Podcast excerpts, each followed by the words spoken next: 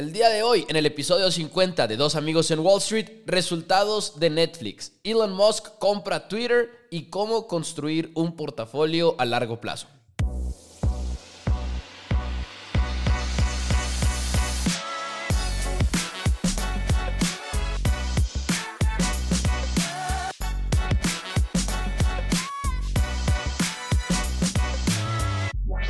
Hola a todos, bienvenidos a Dos Amigos en Wall Street, como lo comentábamos, episodio 50 del podcast. Estamos contentos del otro lado, nada más y nada menos que Juan Pablo Carrillo.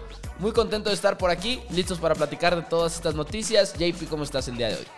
Sí, es Pipo, episodio 50, estoy muy, muy emocionado. O sea, ¿quién diría que después de 50 episodios todavía siguiéramos aquí? Sí. La verdad, pues felicidades y muchas gracias a a todos los que nos escuchan, hacen que pues sigamos con, esta, con este entusiasmo de seguir haciendo esto, de compartir nuestros conocimientos, de dar esta actualización del mercado. Y pues muchas gracias. Este, ahora sí que el episodio 50 eh, con eh, altas y bajas. Este, la alta es que llegamos al 50, la baja es que todo se está desplomando en el mercado. este, estoy nervioso, eh, pues estoy nervioso. Este, porque hoy en la mañana estamos a, el Standard Poor's está casi a menos 1.5 y el Nasdaq a menos 2.4. Este, ya con esto, el Standard Poor's se encuentra en territorio de corrección de nuevo, o sea, abajo de 10% de sus máximos históricos. El Nasdaq se encuentra ya en mercado bajista de nuevo, 20% debajo de sus máximos históricos. Esto es preocupante, sobre todo para el Standard Poor's. ¿Por qué? Porque ayer vi una noticia de Morgan Stanley que, que podía bajar el Standard Poor's a, a bear market, a mercado bajista, o sea, que sea menos 20%, lo cual es muy, muy preocupante porque ya cuando es mercado bajista, en lugar de hacer máximos y máximos cada vez, hace mínimos, bueno, no mínimos, pero sí va bajando cada vez más hasta que hay otra vez esta euforia y todos empiezan a comprar. Este, ¿por qué? ¿Por qué está bajando todo? ¿Por qué está tan volátil? Básicamente es porque no se sabe qué hará la Fed para controlar la inflación Recordemos que en la anterior junta de la Fed, si no, si me, si no me equivoco, fue en marzo. En marzo dijeron, vamos a subir las tasas de interés hasta 1.9% a 2% en, en este año. Ahora, ahora tuvo un, Jerome Powell la semana pasada tuvo una, un debate, un debate de la economía con diversas personas del ámbito económico de todo el mundo y dijo que es muy probable que se, en la próxima reunión se suban 0.5% las tasas. Eh, y esto es mucho más a lo esperado a las mismas proyecciones de la Fed. Solo se proyectaba puras subidas en todas las reuniones de la Fed de este año, 0.25%. Ya si le sumas un punto pues ya es 0.25 arriba de estas proyecciones y todavía se espera otra junta con punto 5. Así que estaríamos hablando de punto 5% más de lo esperado en lugar de cumplir la meta de 1.9 a 2% que tenía planeado la Fed. Ahora tal vez se espere o el mercado está descontando una tasa de 2.5%. Este, y también algunos, eh, algunos este, personas de la Fed dijeron que una alza de 0.75 es posible, se les hace un poco arriesgada, pero está sobre la mesa una subida de 0.75. La verdad, creo que si suben los 0.75, el mercado va a caer aún más y tal vez por eso está cayendo, porque ven esta subida de 0.75 para subir, para controlar la inflación, perdón. Este, vamos a ver qué pasa. Y todavía este, lo más importante, el 4, el siguiente miércoles es cuando Jerome Powell da la decisión de la Fed, eh, habla de la política monetaria que va a adoptar Estados Unidos y va a haber certidumbre. Recordemos, la certidumbre es el mejor amigo de los inversionistas. ¿Por qué? Porque es más fácil proyectar, es más fácil sacar los modelos de evaluación porque ya es, ya sabemos lo que va a pasar en el futuro.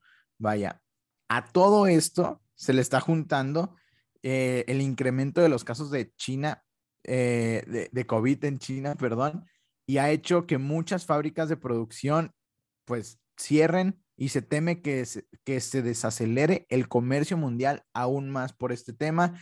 Esto es preocupante porque si aún, o sea, si estaban mal las cadenas de suministro con, con todo lo de la pandemia y luego después súmale Rusia y ahora súmale que China cierra sus puertas de nuevo, es una locura y estamos viendo que muchas, muchas empresas están siendo afectadas y esto simplemente, Pepo, es súper fácil. Es una oportunidad de compra para todas aquellas personas que se quieran sumar a esto de las inversiones.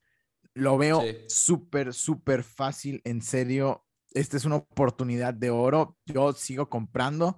Eh, les recomiendo que, que, ustedes también compren. O sea, en serio, lo he repetido. Aunque sea el índice, aunque sea el, aunque sea el, ETF. Yo la verdad he seguido comprando, esto esta última semana he seguido añadiendo a mi portafolio, todo por medio del Standard Poor's. Pero efectivamente, eh, y me, se me hizo bien que lo dijeras porque luego uno escucha todas estas noticias negativas y igual y luego se interpreta muy fácil como, ah, fuck, ahorita está muy difícil invertir, ¿no? Porque la bolsa se está cayendo, pero es todo lo contrario y es lo que hemos dicho en dos amigos en Wall Street ya por 50 episodios que, ¿cuál es la frase de, de Warren Buffett? Que cuando todos son, cuando todos tienen miedo, sé, sé que... Avaricioso. Avaricioso, eh, ajá. y cuando todos sean avariciosos, ten miedo. Exacto. Esa sí la mentalidad, es la mentalidad del contrarian, que así se le llama en inglés. Es pues como que llevar la contra. Este, en serio, aprovechen, aprovechen, aprovechen, aprovechen ahorita. Si, si, están a largo plazo, en serio, no se van a arrepentir de empezar ahorita. Es, en momentos de incertidumbre, nosotros tenemos que tener estómago, nosotros tenemos que invertir. Este, y, y pues sí. Excelente. hablando de tener estómago, Pepo, pues yo ya no tengo estómago para Facebook que sigue bajando. Oh, sigue bajando, JP. Sigue, bajando. Estaba viendo una gráfica, por cierto. Déjame, lo digo antes de que. Voy a comprar más hoy, Pipo. O sea, ¿Vas a comprar más hoy? Sí, o sea, no ya, ya no sé. Ahorita más adelante estaremos hablando también de todo lo de. De todo lo de Tesla, sin lugar a dudas. Pero me pareció interesante una noticia que estoy intentando encontrar en este momento. Una nota en la cual comparan, fíjate, es el múltiplo de ventas anticipadas, o sea, ventas proyectadas, no ventas pasadas, con el precio. Y ponen en la gráfica tanto Meta como, como Facebook, pero si quieres ahorita la, busco y la, mencionamos más adelante cuando hablemos de cuando hablemos de, de, Twitter. Pero adelante, JP. Ok, ok. Este, sí, o sea, básicamente todo está barato. Lo estoy viendo y, o sea, así te la pongo. Hoy Recordemos que hoy y mañana es un día muy, muy importante, ya no para las FANG.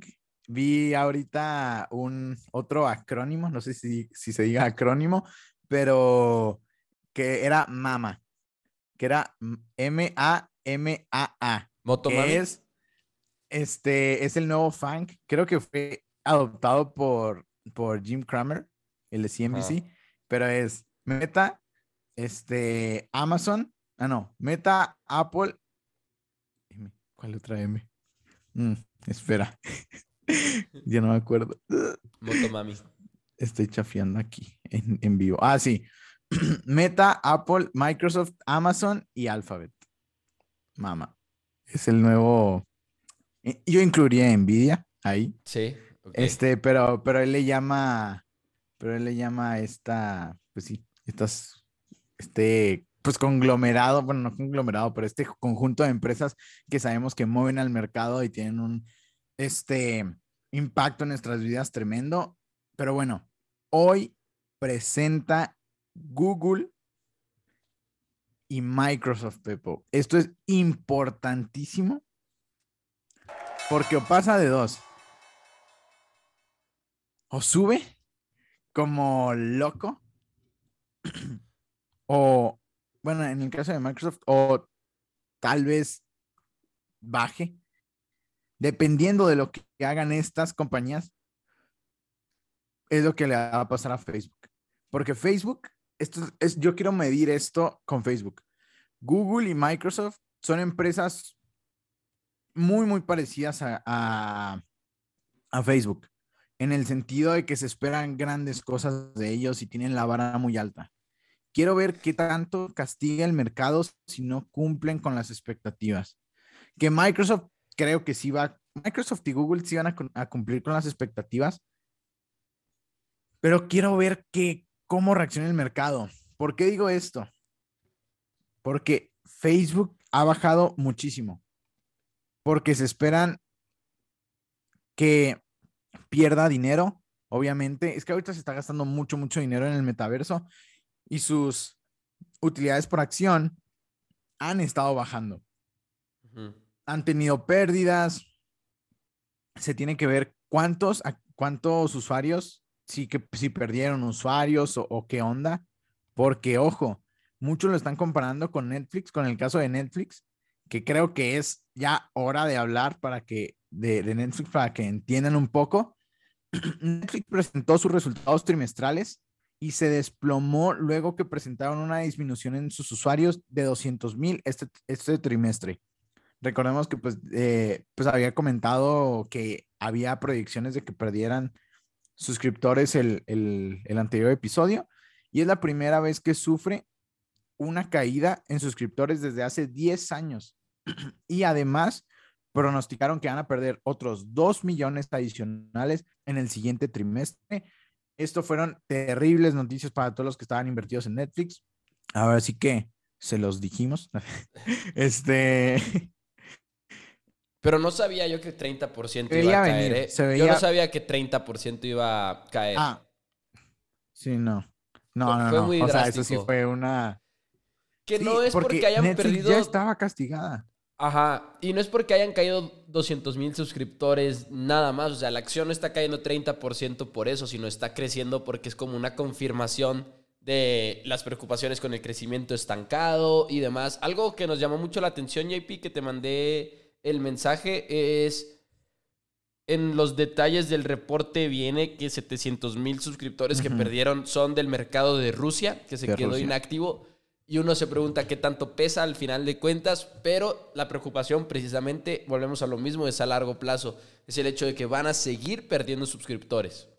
Exacto. Sí, como tú lo decías, este me llamó mucho, mucho la atención porque parte de eso, esa pérdida, se debe al conflicto de, Rusia y Ucrania. Este, 100%. Y cuando me di cuenta fue de que, ah, caray, o sea, tal vez sobre reaccionó el mercado. Pero ya habíamos llegado a un punto, yo creo que algunas empresas no hacían el sentido que, que otras. Y creo que ahorita está pasando eso en el mercado. O sea, hay un ajuste pero un ajuste severo de, lo que le está pasando a las empresas. O sea, estamos viendo Apple es la más resistente de todas. Apple no ha bajado casi nada, Pepo. Ha sido la más este, eh, resiliente. Y estamos viendo que casi todo el mercado se está ajustando. O sea, y cuando están estos ajustes es el momento de entrar al mercado. ¿Por qué? Porque ya no solo es un ajuste, Ahora sí es un castigo severo que ni siquiera tenía que haber visto. O sea, es una sobrereacción, así como hay sobrereacciones en lo positivo, hay sobrereacciones en lo negativo. Y por ejemplo, Netflix ya había bajado 50% antes de sus, de sus reportes trimestrales. Desde ese punto, Pepo, han bajado otro 40%, lo que ha hecho que sus acciones estén abajo 70% desde sus puntos, desde su punto más alto, 65% ha caído desde el inicio del año y no se ve que se vaya a recuperar pronto. Después de los reportes trimestrales cayeron 35%. fue una locura. Básicamente, pues como tú dices, eh, confirmaron lo que, se lo que se preveía, que iba a caer los suscriptores y que el futuro para Netflix es muy, pero muy oscuro. Y recordemos, parte del tema de este episodio es invertir a largo plazo y tienes que invertir en empresas que vayan a estar ahí toda la vida. Este, y importante mencionar esto, porque tras esta noticia, Facebook ese mismo día cayó 7%, ya que muchos creen que su acción va a tener el mismo comportamiento que Netflix cuando presente los resultados mañana miércoles. Mañana es un día difícil para mí, Pepo. Sí. Este, ahora sí que, no, es que está, está ahí demasiado expuesto, o sea, muchísimo. Y ya que hace unas semanas, cuando Netflix cayó de manera importante, Meta lo hizo igualmente. Literal, cayó Netflix y Meta cayó 7% ese día, 7% al siguiente día. Una locura. Y estaba viendo, vi muchos, muchos artículos de, de Meta y estaba viendo un, una persona que decía, a Facebook lo están castigando por invertir en innovación.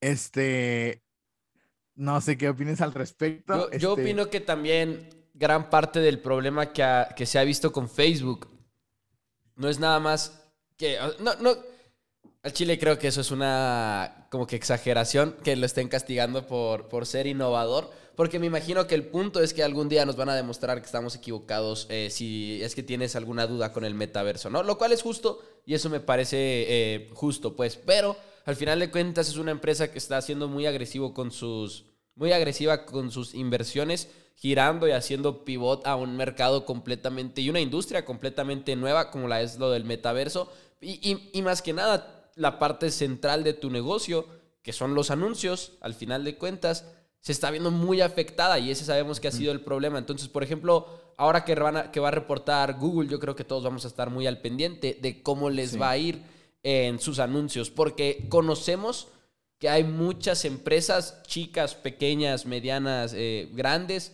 yo sé que chicas y pequeñas es lo mismo, pero que han dejado de anunciarse en Facebook para centrar sus esfuerzos en en Google. Y lo platicábamos no hace mucho aquí en el podcast, que es porque Facebook se está viendo afectado con la parte de los datos, que ya el celular, por ejemplo, te pregunta si le permites a Facebook compartir datos de navegación, todo lo que investigas, para que no te manden anuncios específicamente personalizados para ti, ¿no? Lo que siempre se ha dicho hasta de broma, que si tienes una conversación con un amigo acerca de billeteras, te van a aparecer billeteras y carteras en los anuncios de Instagram, de Facebook y demás mucha gente está picándole que no quiere eh, permitir que usen sus datos. Y sabemos que ese ha sido el problema para Facebook. Por ejemplo, Jim Cramer, que ahorita lo, mencionabas, creo que en la, en la mañana o anoche había un tweet de su parte. Que digo, Jim Cramer se equivoca también muchísimas, muchísimas veces. Casi, casi que es hasta parte de su personaje. Pero que él decía, espero, anticipo que los anuncios de Facebook van a bajar, mientras que los de Google van a subir y que eso va a tener un impacto muy fuerte en las acciones del mercado. Quién sabe si esté en lo correcto o no, pero mi punto es, esa parte de los anuncios es probablemente lo más importante en, en, el negocio ahorita de, de, Facebook. Y además, sí ha habido números de que esta apuesta por video, de que han querido tener esta misma identidad de video como la tienen en Instagram actualmente en la plataforma de Facebook, que igual y no les está yendo tan bien en esa apuesta como ellos anticipaban.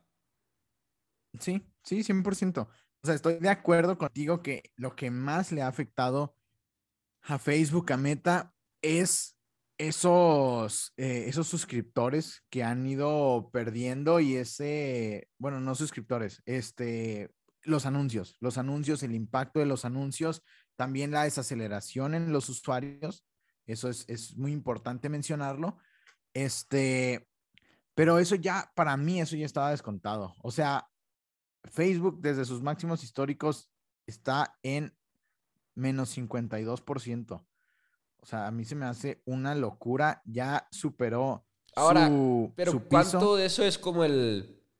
¿Cuánto de eso es como lo que ha bajado en general la, el sector de tecnología, por ejemplo. Porque todo ha bajado mucho. Digo, Twitter el año pasado estaba en 80 dólares y ahorita hablaremos de la noticia en la cual se vendieron por 54.20. Digo, se vendieron suena mal, no los quise decir así. Ve, Google está en menos 19%, que es su rival más. Es una cifra importante. Sí, es una cifra importante. Sí, 20% también Microsoft. Mira, qué, qué curioso. Apple solo 10%. Una locura. Sí, o sea, el, el mercado está bajando. en tu voz. El, el, el mercado está bajando completamente, lo entiendo, pero 50%, 52% se me hace una exageración. Ya está en otro mínimo, en otro mínimo de 52 semanas. Voy a comprar, ya ni modo, ya me decidí.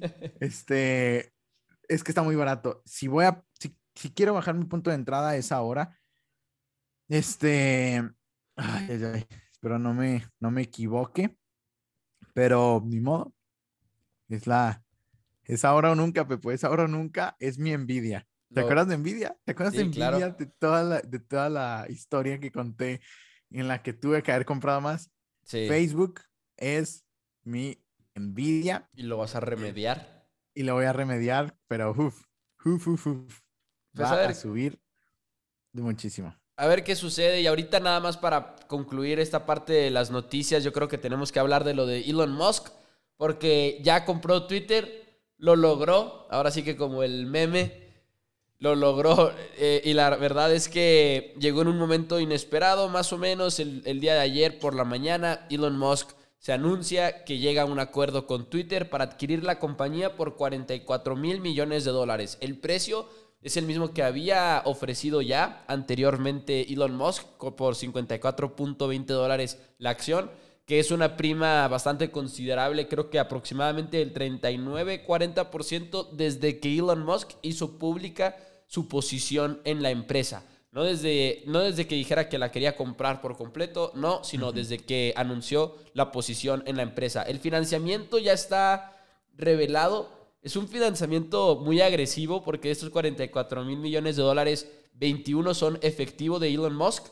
Pero aparte, otros 12.5 mil millones de dólares son préstamos en los cuales tiene garantía como garantía acciones de Tesla, sus acciones de Tesla. Así que Elon Musk está en una posición en la cual ha dicho que, ah, sí, no me importa si la empresa hace dinero o no hace dinero. Al final de cuentas, si estás poniendo tanto de tu valor en garantía, yo creo que definitivamente te importa. Y va a ser muy interesante ver cuál es el siguiente paso para Twitter e Elon Musk. Pero por ahora ya está el acuerdo para la compra, ya nada más es cuestión de que se termine de ejecutar.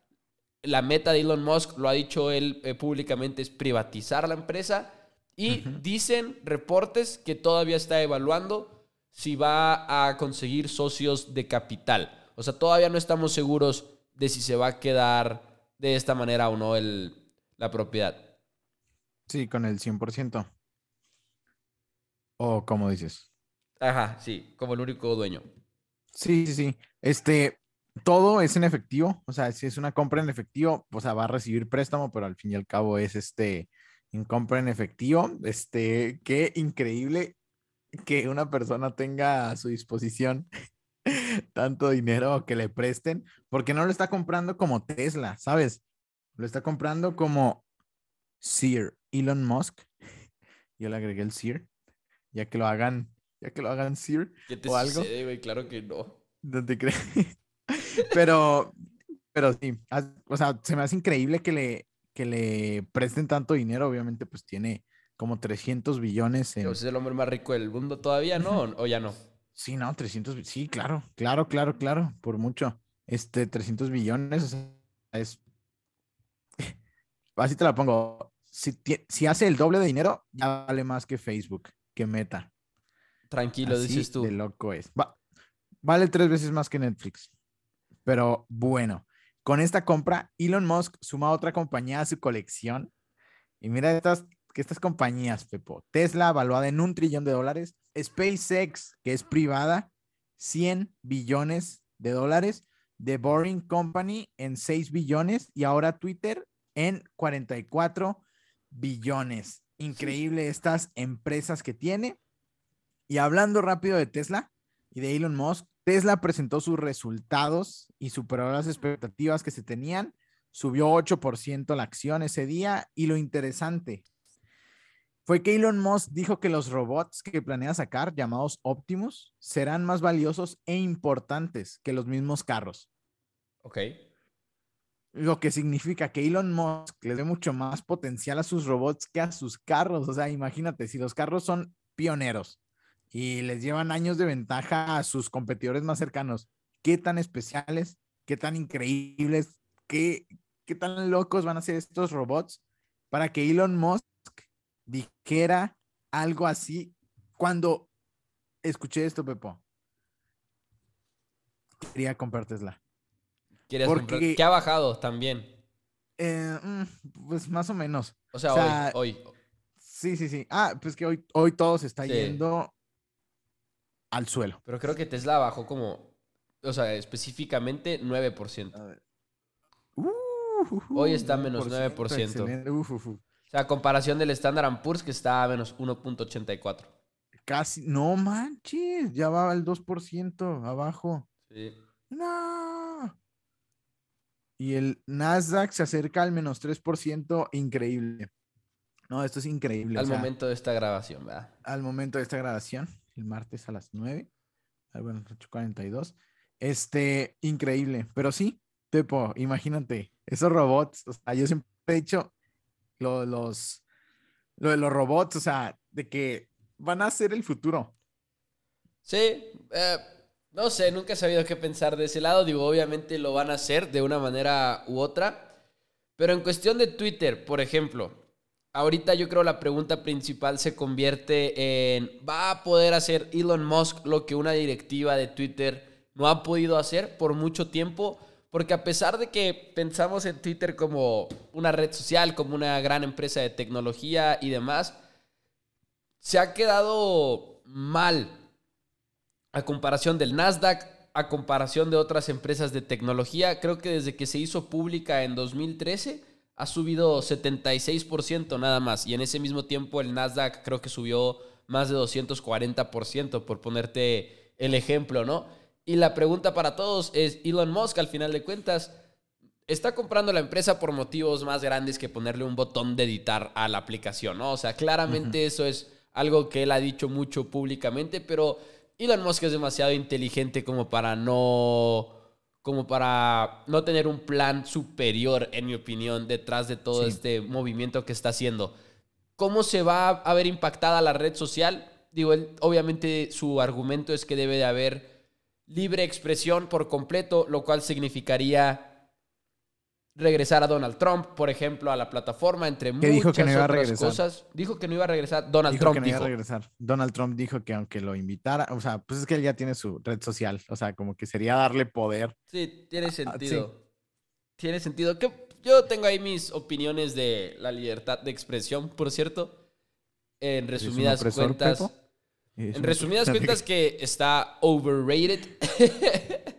Porque, ok, sí, soy 100% de acuerdo con que, ok, el principio de libertad de expresión está bien, pero al mismo tiempo cuando es tan fácil llegar a tantas personas, no del todo, porque qué tal que alguien esté incitando a cosas como racismo, como violencia, como todo eso, sigue siendo libertad de expresión, pero al mismo tiempo está mal, en mi opinión. En fin, tema para otro día quizá, nada más ahí como que, pero es, importante, pero es importante decirlo porque si tú ves las noticias superficialmente y ves como, ok, si Elon Musk quiere libertad de expresión en Twitter, nueve de cada diez personas igual y no le dedican como que un momento de pensamiento y dicen, uh, libertad de expresión es buena, qué bien por Elon Musk, pero hay que darnos cuenta de que es una problemática un poquito más profunda, porque hay quienes dirán y hay quienes dicen públicamente, Dana White, presidente de la UFC, entre ellos, por ejemplo, que la libertad de expresión incluye todo lo negativo, como ideas racistas, como ideas violentas, todo eso.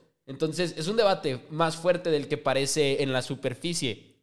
En otras palabras, ¿qué va a hacer Elon Musk? ¿Cuál es el camino de la directiva de ahora en adelante? Y sobre todo, ¿puede o no puede hacer este un negocio exitoso? Porque muchas veces se ha criticado a la directiva por estar completamente desconectada de lo que quieren los usuarios en la plataforma. Sí, claro. Este, yo lo, pongo muy fácil. Este, pues siento que lo de la libertad ya es moral de cada quien, pero ¿crees que Elon Musk no va a resolver esto? Siendo que hizo una compañía que viajó al espacio, cambió una industria completamente. Y lo que me llama la atención es que siento que este es un move, un movimiento que hacen muchos ricos. O sea, Jeff Bezos tiene el Washington Post. Ya no me acuerdo que otros se dedican a comprar este eh, medios de comunicación. Elon Musk compró un medio de comunicación y, una de las redes sociales más, este, más importantes en el sector de noticias, en, lo trending. O sea, si quieres saber lo que está trending es Twitter, ¿sabes?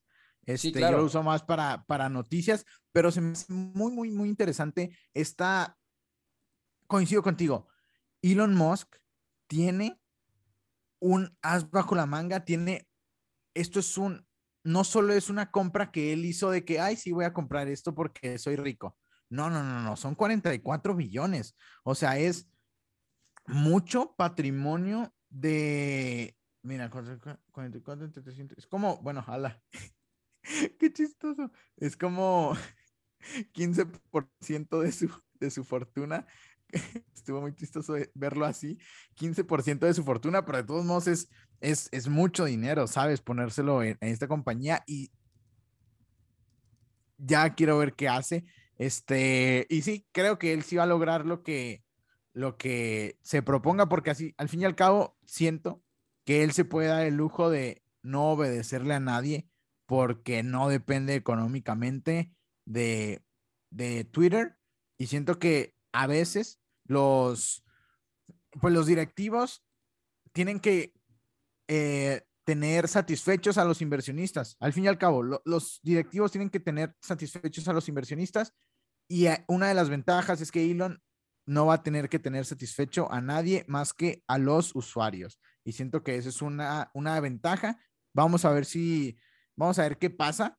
Vamos a ver si, si la privatiza, este, y, sí, vamos a ver qué, más hace, qué más se le, se le ocurre a Elon. Ahora, JP, antes de irnos, vamos a entrar a un tema, algo que no hacíamos mucho aquí en Dos Amigos en Wall Street, pero que lo queríamos hacer ahora que se cumplen 50 episodios, que es nuestro aniversario en cuestión de capítulos aquí en Dos Amigos en Wall Street, porque queremos platicar de cómo construir un portafolio a largo plazo. Si no me equivoco, fue pregunta, JP, de hecho. Sí, sí, sí, nos mandaron esta pregunta ahí en, por Instagram. Y sí, es cómo armar un portafolio a largo plazo. Y primero que nada, creo que tienes que tener un plan y una mentalidad de que ese dinero, pues no lo vas a tocar. O sea, que va a seguir invertido, pase lo que pase, si cae la bolsa, si cae este, no sé, si hay una guerra mundial, lo que sea. Y tienes que tener esta mentalidad y no sacarlo. Tiene que ser un dinero que no vayas a disponer de él. Que ahora sí que sea lo que te sobre. Sé que a veces, pues, no sobra, pero creo que te tienes que hacer ese presupuesto, esa administración financiera para dedicarle un porcentaje de tu dinero a las inversiones y hacer este guardadito, como quien dice, pero no solo lo guarden, o sea, neta, inviértanlo, porque al invertirlo y al, o sea, creo que la otra vez hice un, un ejercicio que si ahorran mil pesos de los 18 años a los 65 años, tendrían como 564 mil pesos, como medio millón.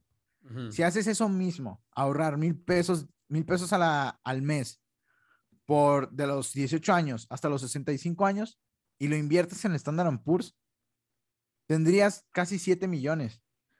O sea, la diferencia de invertir en el largo plazo es muchísimo. El rendimiento compuesto está a su favor, el largo plazo está a su favor. No solo ahorren, inviertan.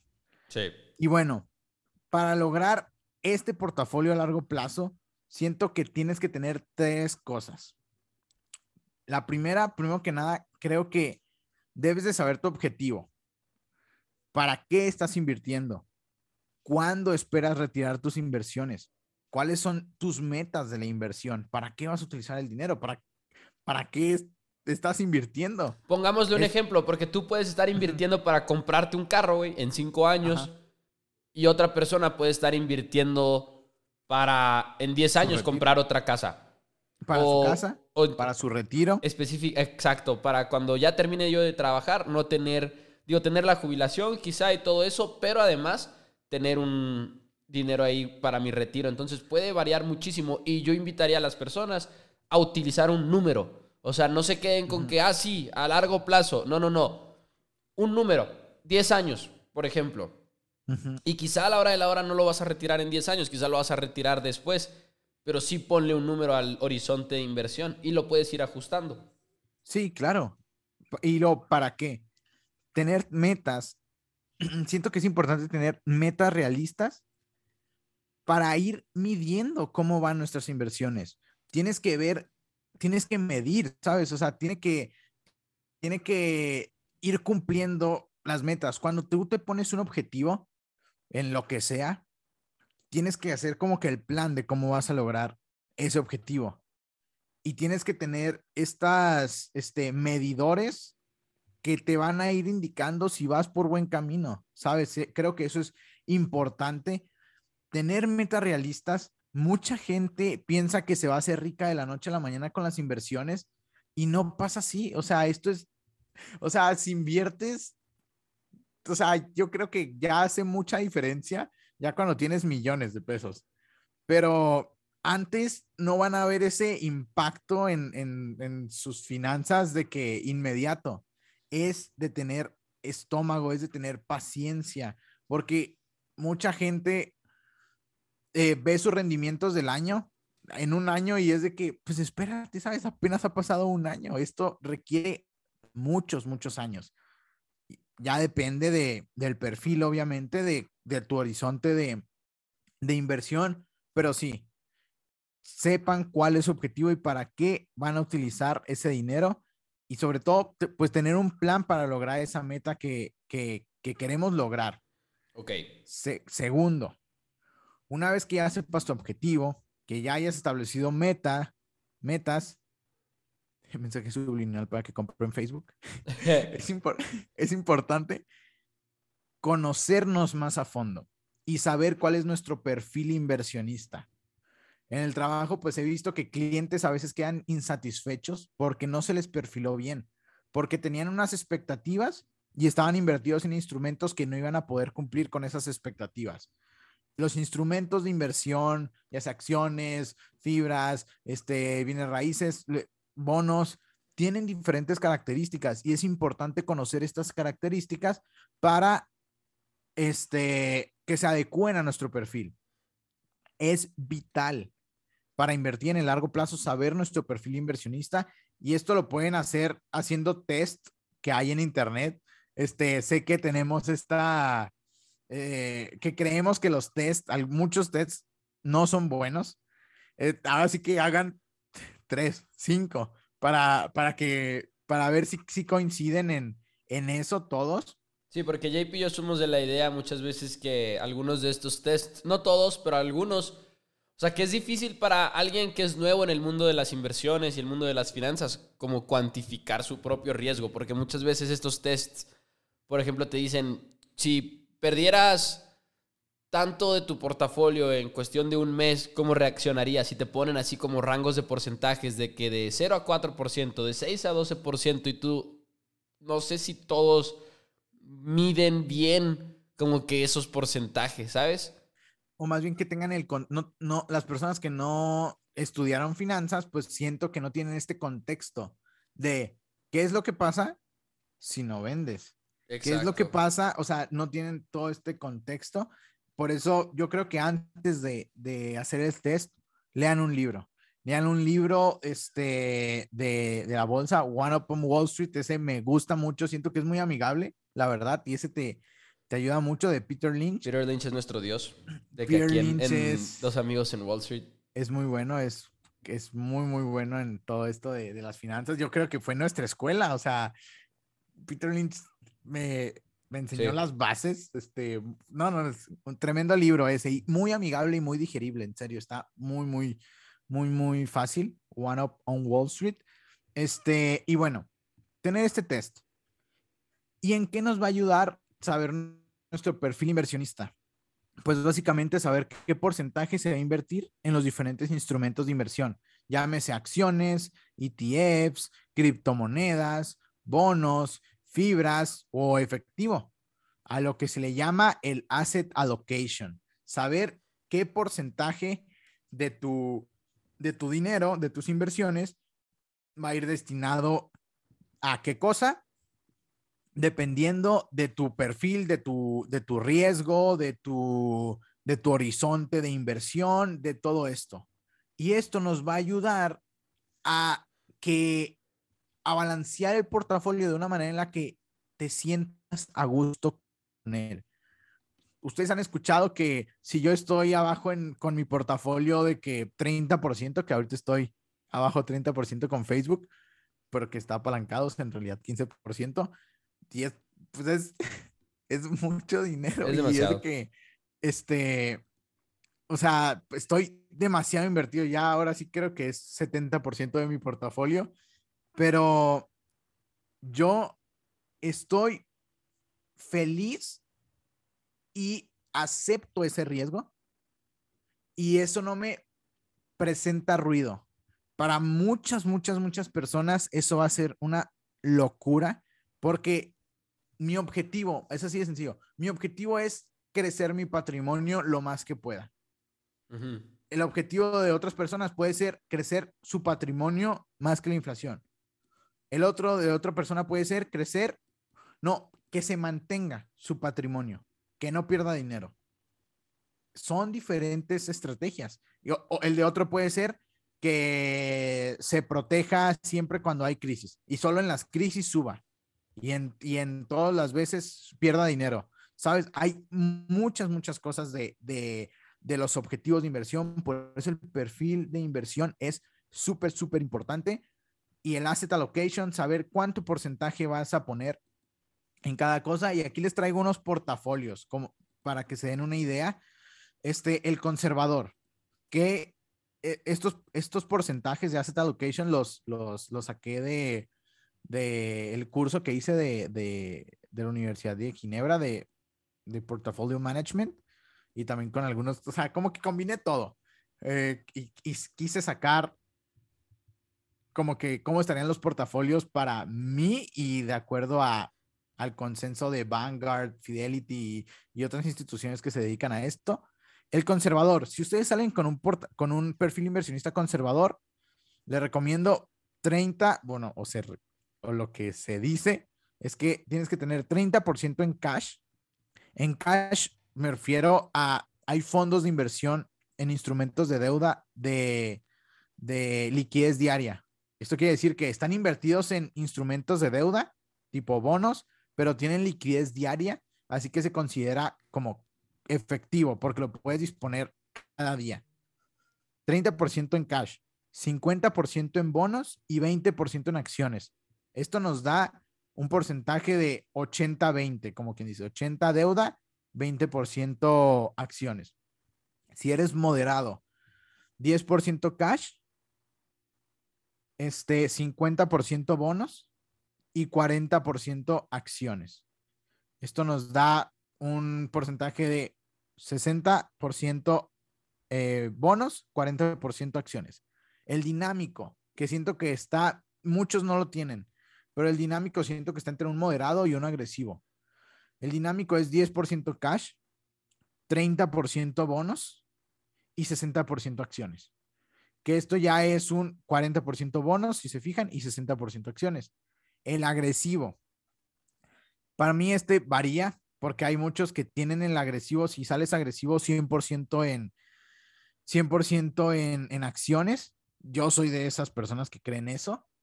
Pero el agresivo lo, lo maquilla así, 5% cash, 5% criptomonedas o 10% criptomonedas, 10% bonos o 5%, dependiendo cuánto le pusiste a las criptomonedas, y 80% acciones. creo que el agresivo sí tiene que tener mínimo 80% acciones.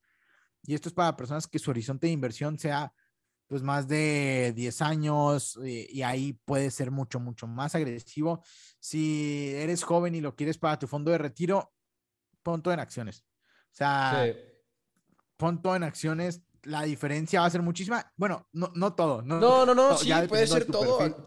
por ejemplo, yo soy creyente de todo en acciones, pero por ejemplo, lo que quería decir es tener en cuenta que dentro del mundo de las acciones, por ejemplo, hay muchos tipos de acciones. O sea, una cosa es invertir en una empresa grande como Coca-Cola, establecida, que no tiene mucha volatilidad porque ya está en una etapa muy madura en su vida de negocios, a invertir, por ejemplo, en Alibaba o en Rocket. O sea, son cosas muy distintas. Digo Rocket porque ustedes siempre lo han escuchado como mi ejemplo, pero hay empresas de crecimiento, hay empresas chicas, hay empresas medianas, empresas grandes, empresas cíclicas. O sea, hay muchos tipos y de hecho tenemos episodios en los que hemos hablado a fondo de los tipos de acciones que hay que implican diferente riesgo. O sea, no todas las acciones son el mismo nivel de riesgo. O por ejemplo, puedes tener a alguien como JP que invierte técnicamente en acciones eh, apalancado también. Yo no he invertido apalancado todavía.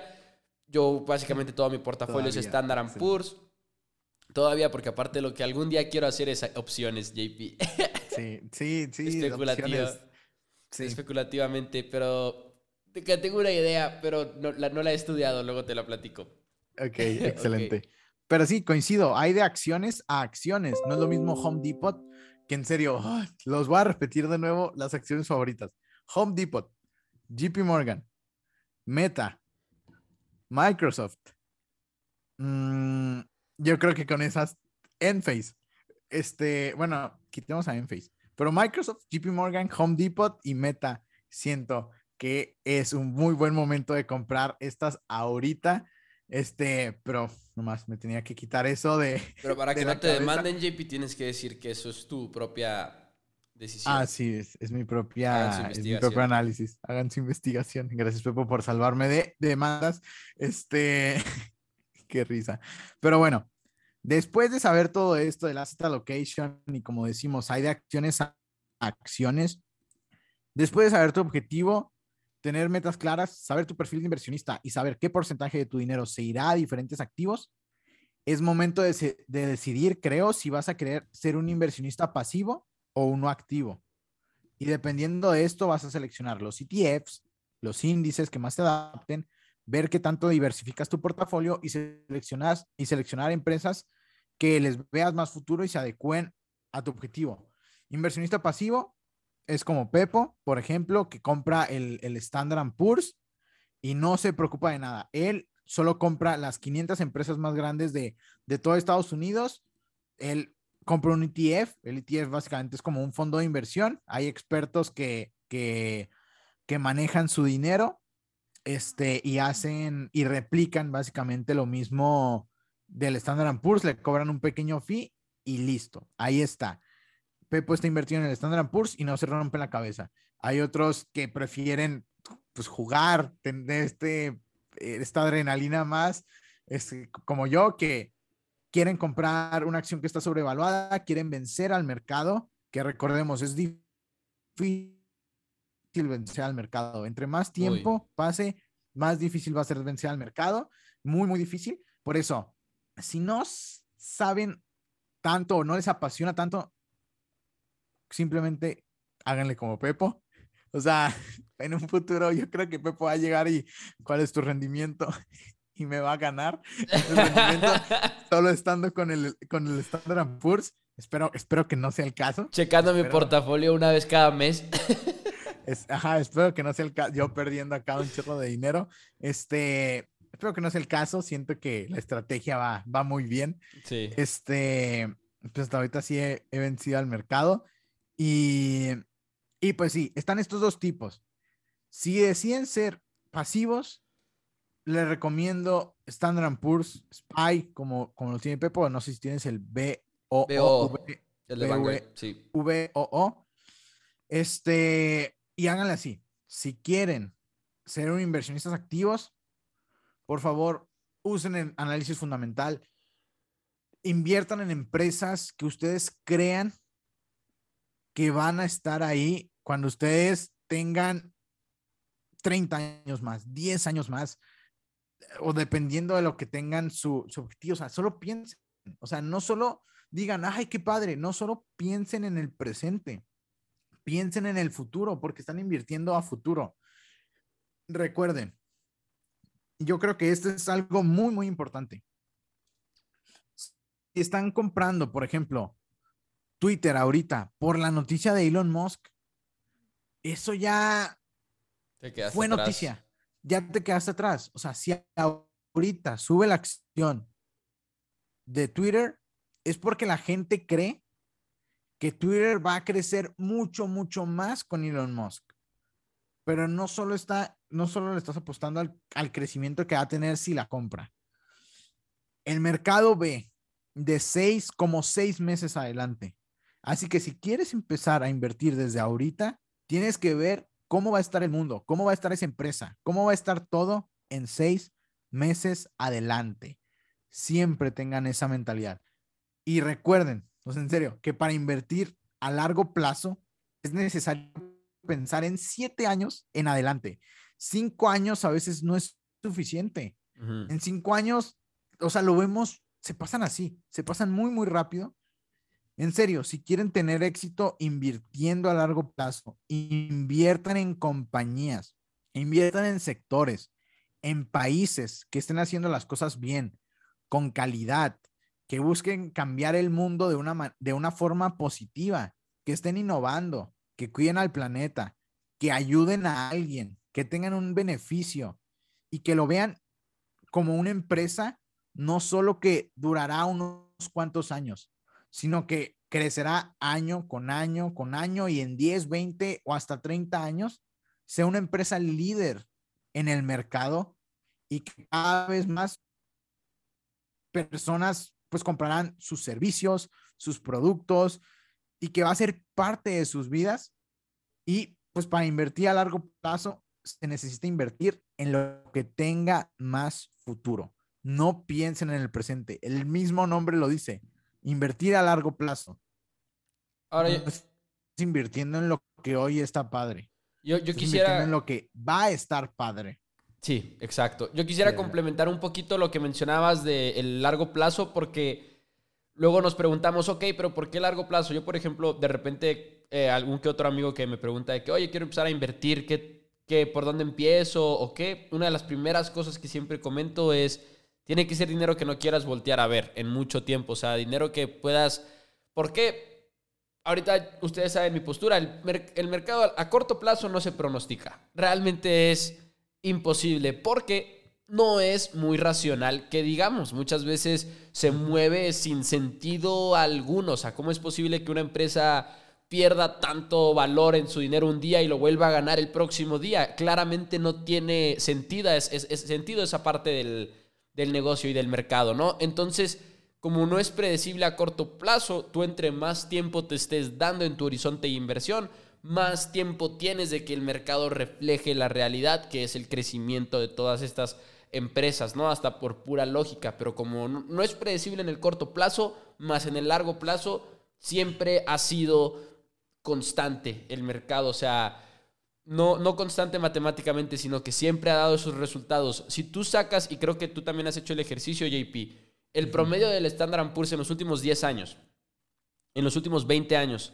en los últimos 20, 30 años, 40 años, a pesar de que el contexto del mundo ha cambiado drásticamente, las cifras son muy similares. Consideres los últimos 10 años o consideres los últimos 20 años. Siempre han sido muy similares, por ahí del 10, 15% aproximadamente, lo cual igual y no suena a mucho, pero como es compuesto, lo es. En realidad sí lo es. Pero nada más quería hacer ese punto porque creo que es muy importante cuando hablamos del plazo. Pero no sé si quieras agregar otra cosa.